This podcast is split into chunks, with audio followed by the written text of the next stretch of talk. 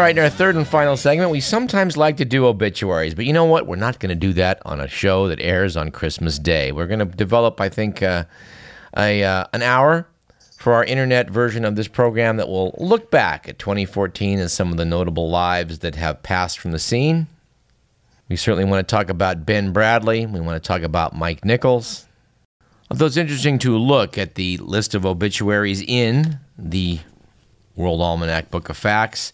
A lot of folks we talked about in the course of the year, people like Nelson Mandela, people like Gabriel Garcia Marquez, people like Peter O'Toole, people like Joan Rivers, Pete Seeger, Mickey Rooney, and Radio Parallax guest Eli Wallach. But we certainly did miss a few, and we will try and um, address that in a special program to be heard on, on the web version of this show.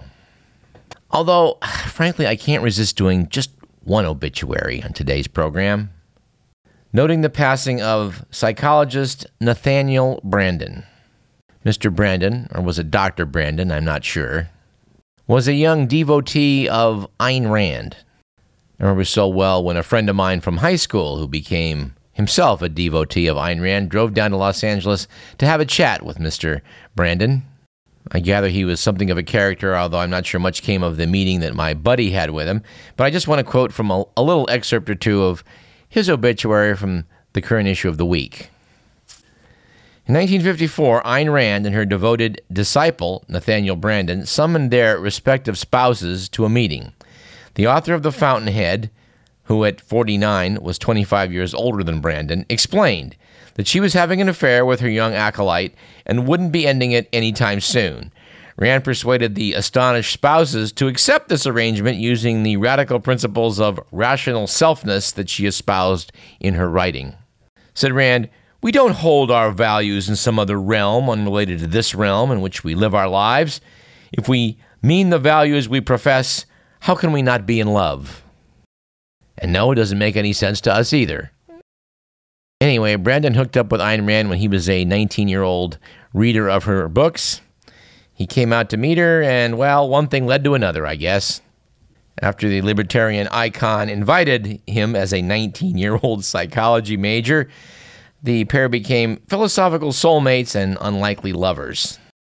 Apparently, by 1958, he founded the Nathaniel Branden Institute to, prom- to promulgate Rand's philosophy of objectivism. He spread her belief in rational selfness and unlimited capitalism in lectures, recordings, books, and magazine articles, while lashing out at anyone who questioned the Randian dogma. However, notes the week, in 1968, when Rand discovered that Branden had been sleeping with a glamorous young fashion model, their relationship exploded. Screamed Rand, I made that pipsqueak and I'll destroy him. We probably should have made that our quote of the day, Anyway, Ayn Rand then publicly denounced Branden for, quote, moral failures, unquote. Which I guess in this case meant failing to continue his illicit relationship with Ms. Rand, in spite of the both of them having spouses. And at that point, she effectively kicked him out of his own institute. Ah, what tangled webs we weave, eh? Anyway, in the last few minutes we have on today's program, I want to talk about some science issues because those always cheer me up and are usually pretty cool. Although I do want to quote a brief letter to New Scientist magazine in the wake of their piece they had on e cigarettes. They apparently were exploring this idea that, well, maybe they're less addicting. Brian Smith wrote the magazine to say, It's easy to find out if e cigarettes help you quit or get you hooked. November 1st, page 53. Just ask the tobacco companies if they are for them or against them. And I think that pretty much says it all. And also from the same magazine, there's this item from their uh, news brief section at the back. They noted that subscribers to the British Film Institute's Sight and Sound magazine were told that, quote, we are unable to make the printed index a continued resource, unquote, but it will be available to download. If you do not have access to a, a, computer, the BFI continues helpfully, then please contact us and we can arrange for a printed copy to be posted to you. The magazine asks, and how would you make contact if you lack access to a computer? Well, you mail sns at bfi.org UK, of course. Now, we talked in this program before about how there's some debate about what the Chinese are up to in Inner Mongolia, planting a bunch of trees. There were some who say that this is uh, not accomplishing uh, all that it's meant to. And apparently, the jury is still out on this, in spite of another piece in New Scientist titled Wall of Trees Keeps Deserts at Bay in China. They acknowledge that the Great Green Wall, which is this massive belt of trees being planted across China's arid north, which might be called the largest ecological engineering project on the planet, well, at least according to one study, seems to be working. There is some evidence there have been fewer dust storms across China, although some people in the West are really um, quite skeptical that this is working out as well as the Chinese claim.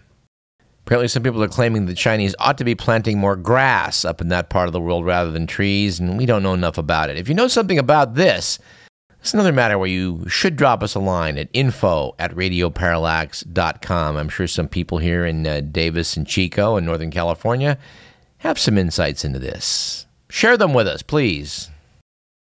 And from the Reinventing the Wheel file, we have this piece from the Santa Cruz Sentinel noting that beavers could help the state of California fight the effects of drought. An article by Samantha Clark from the Santa Cruz Sentinel notes that after three punishing years of drought, which have parched California's streams, rivers, and wetlands, one animal arises as having the potential to restore these dry landscapes. With their industrial strength buck teeth and flat tails, beaver and their dams offer a defense against drought. The rodents are known as ecosystem engineers, and they once populated most of California until fur traders nearly wiped them out in the 19th century, which really makes me sad. Piece quotes Rick Lanman of the Institute for Historical Ecology in Los Altos is saying that this state has lost more of its wetlands than all other states, and beavers can rebuild those wetlands. Turns out the dams that they build raise water tables, which nourishes shrubbery alongside streams that stabilize eroding banks. It adds habitat for birds and deer, and also it helps some of the endangered California frogs. There's nothing surprising about this. I'm, I'm glad, though, that people are talking about it and maybe getting beaver out in the wild where I'm sure they were a century ago. I would imagine in the, that in the coastal ranges of California, having more beaver and more beaver dams and more beaver ponds and things would be a very good deal. I want to note as an addendum that right here, a few miles from my house, not far from the American River in Sacramento, there used to be a whole family of beaver out in this. Uh, this pond, which I used to swim in. And although I probably shouldn't tell this tale because it was a bit of lunacy, there was at one point many years ago when I noticed this large beaver lodge, huge pile of sticks, and recalling those Walt Disney movies where they, the camera would go up inside the beaver lodge, I thought, oh, what the hell, I can do that. So I put my head down, swam into this tunnel, and emerged up inside the beaver lodge. That moment in time, Mama Beaver showed up, and boy, did she look surprised. It then occurred to me that this very large rodent, weighing in something like 40 pounds, does in fact have chisel like teeth that fell substantial trees. And well, let's just say at this moment in time, I was thinking better of the whole project. Fortunately, Mrs. Beaver elected not to get aggressive with uh, this human interloper, and I was able to back out the way I came without incident. And, uh, you know, I'm actually glad I did it. But I would counsel you, dear listener, please do not try this at home. This might be a good time to mention that opinions related to whether you should or should not climb into a beaver lodge do not necessarily represent those of KDVS, our sponsors, or the Regents of the University of California. All right, something else we need to look at in 2015 is this idea we've been saving from a, uh, a, July 20th article in the Sacramento Bee about how the state of California is aiming to preserve farms with a system of cap and trade cash aimed at limiting sprawl. The Bee noted last July that in signing this year's budget, Governor Brown dedicated $800 million from California's burgeoning cap and trade program to affordable housing and mass transit, including his embattled high speed rail project. But also tucked into the legislation are directions to set aside agricultural land on the periphery of cities. It's meant to shield farmland from urban development, allocating a new source of money for this decades old concept. We, we wish this well and need to look into it more.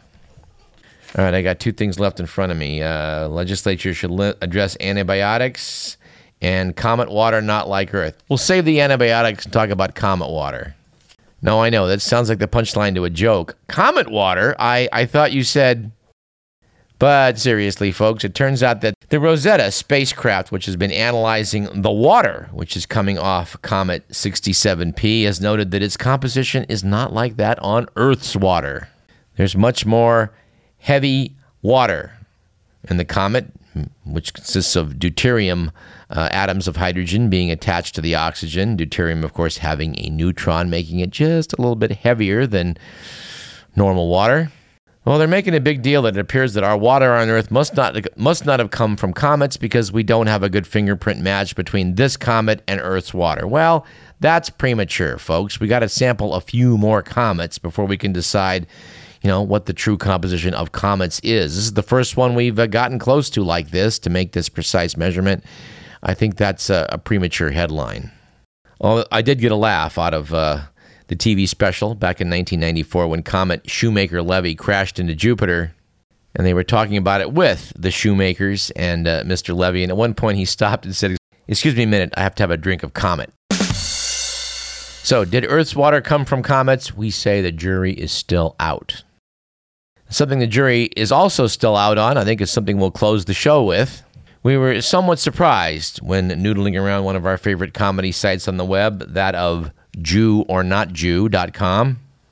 We noted that, much to our surprise, the website, which is written by a couple of pretty funny guys, uh, rated Sylvester Stallone, yes, movie actor Sylvester Stallone, as being Jewish.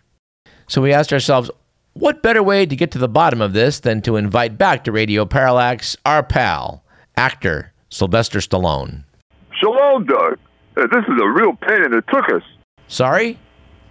And what's with these schmeals?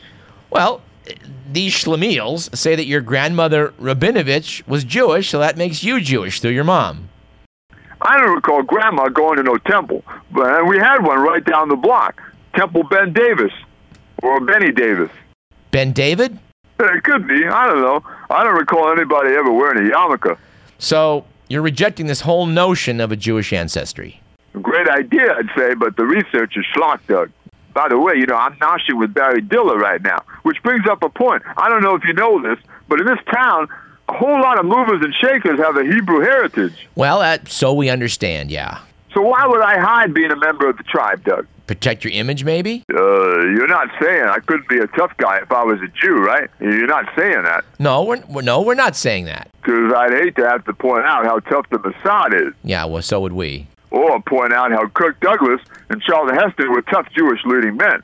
Well, uh, actually, Sly Heston was not Jewish. No? No, but Harrison Ford is. He is? Well, that, that's what the website says. Uh, Barry's kvelling here. Even if Harrison doesn't, uh, you know, look it. I'm glad he got better from busting his leg on the set of Star Wars. You know, I saw him in May. He told me what he was doing. I said, hey, break a leg. And then he did. You know, I felt bad. Well, I, I'm sure he took it in the spirit offered. Hey, Doug, I love to let my grandma get me in the club, but hey, I'm the Italian stallion, not the Israelite dynamite. Well, you could be both. What chutzpah that'd be? Yeah, well, I guess so. Let those goners on the website kibitz on this, Doug. Some of my best friends are Jewish, but Stallones aren't going to turn up schmoozing at the Kabbalah Center, you know? Not like Madonna flirting flirting with Judaism. no way. Let alone converting, say, like Sammy Davis Jr. What, Sammy Davis converted? Maybe you should check out this website. Hey, Barry just gave me a great quote about Sammy. Let's hear it. Barry's mom told him she gave Sammy a lot of credit because she herself did not think she would have the nerve to go out and become a colored person. I think his mom stole that from Dan Greenberg's How to Be a Jewish Mother. Hey, wouldn't you? Well, I think we already have. Hey, well, there you go. Anyway, the, the website sticks with you being Jewish, although they do categorize you as, quote, barely a Jew, unquote. Barely a Jew. Yeah, it makes me it, Doug. They keep this up, I might plot. Are you okay? If these schmoes need to kvetch about something, I might give them something. Well, all right. Sylvester Stallone, we appreciate you taking the time to, to talk about this. Well, Barry wants to know if he's on the site, Doug. Well, he is. And? Well, they say he's Jewish.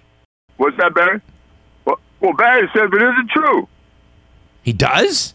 Hey, don't be a schmendrick, Doug. I'm pulling your chain. hey, hey, but Barry says he wishes you a happy Hanukkah, Doug. Well, actually, I have to admit, I, I, I myself am a fallen Catholic.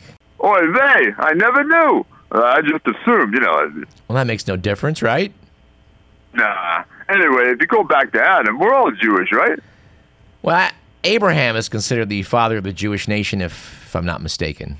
Whatever. Look, let's just say we're a couple of guys who went to communion. Hey, that reminds me of Bill Maher's joke about being a Jew raised as a Catholic. He said, I went to the confessional and said, Bless me, Father, and I believe you know my lawyer, Mr. Cohn. hey, that's good. I may use that. Well, I'm, I'm sure Bill Maher won't mind. Okay, well, anyway, Merry Christmas, Doug. Happy Hanukkah. And while we're at it, a cool Kwanzaa to all your listeners. Okay, well, same to you, sir. All right, Mazel Tov. Are you sure you're not Jewish? No, Doug, I'm a goy. Don't forget, Doug, expendable sleep makes a great Christmas present. Okay, well, good enough. Thanks for talking to us. All right, arrivederci.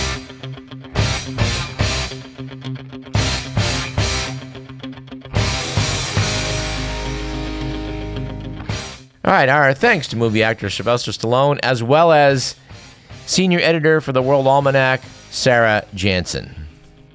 On next week's show, we plan to speak with our pal Donna Abadoni, KDVS's own Neil Rood, and hopefully Matt Kaplan, the host of Planetary Radio, part of your public affairs lineup here at KDVS to talk about the year to come because some really cool things are going to happen out in space. This program was produced by Edward McMillan, and you have been listening to Radio Parallax. I'm Douglas Everett. We'll see you next week.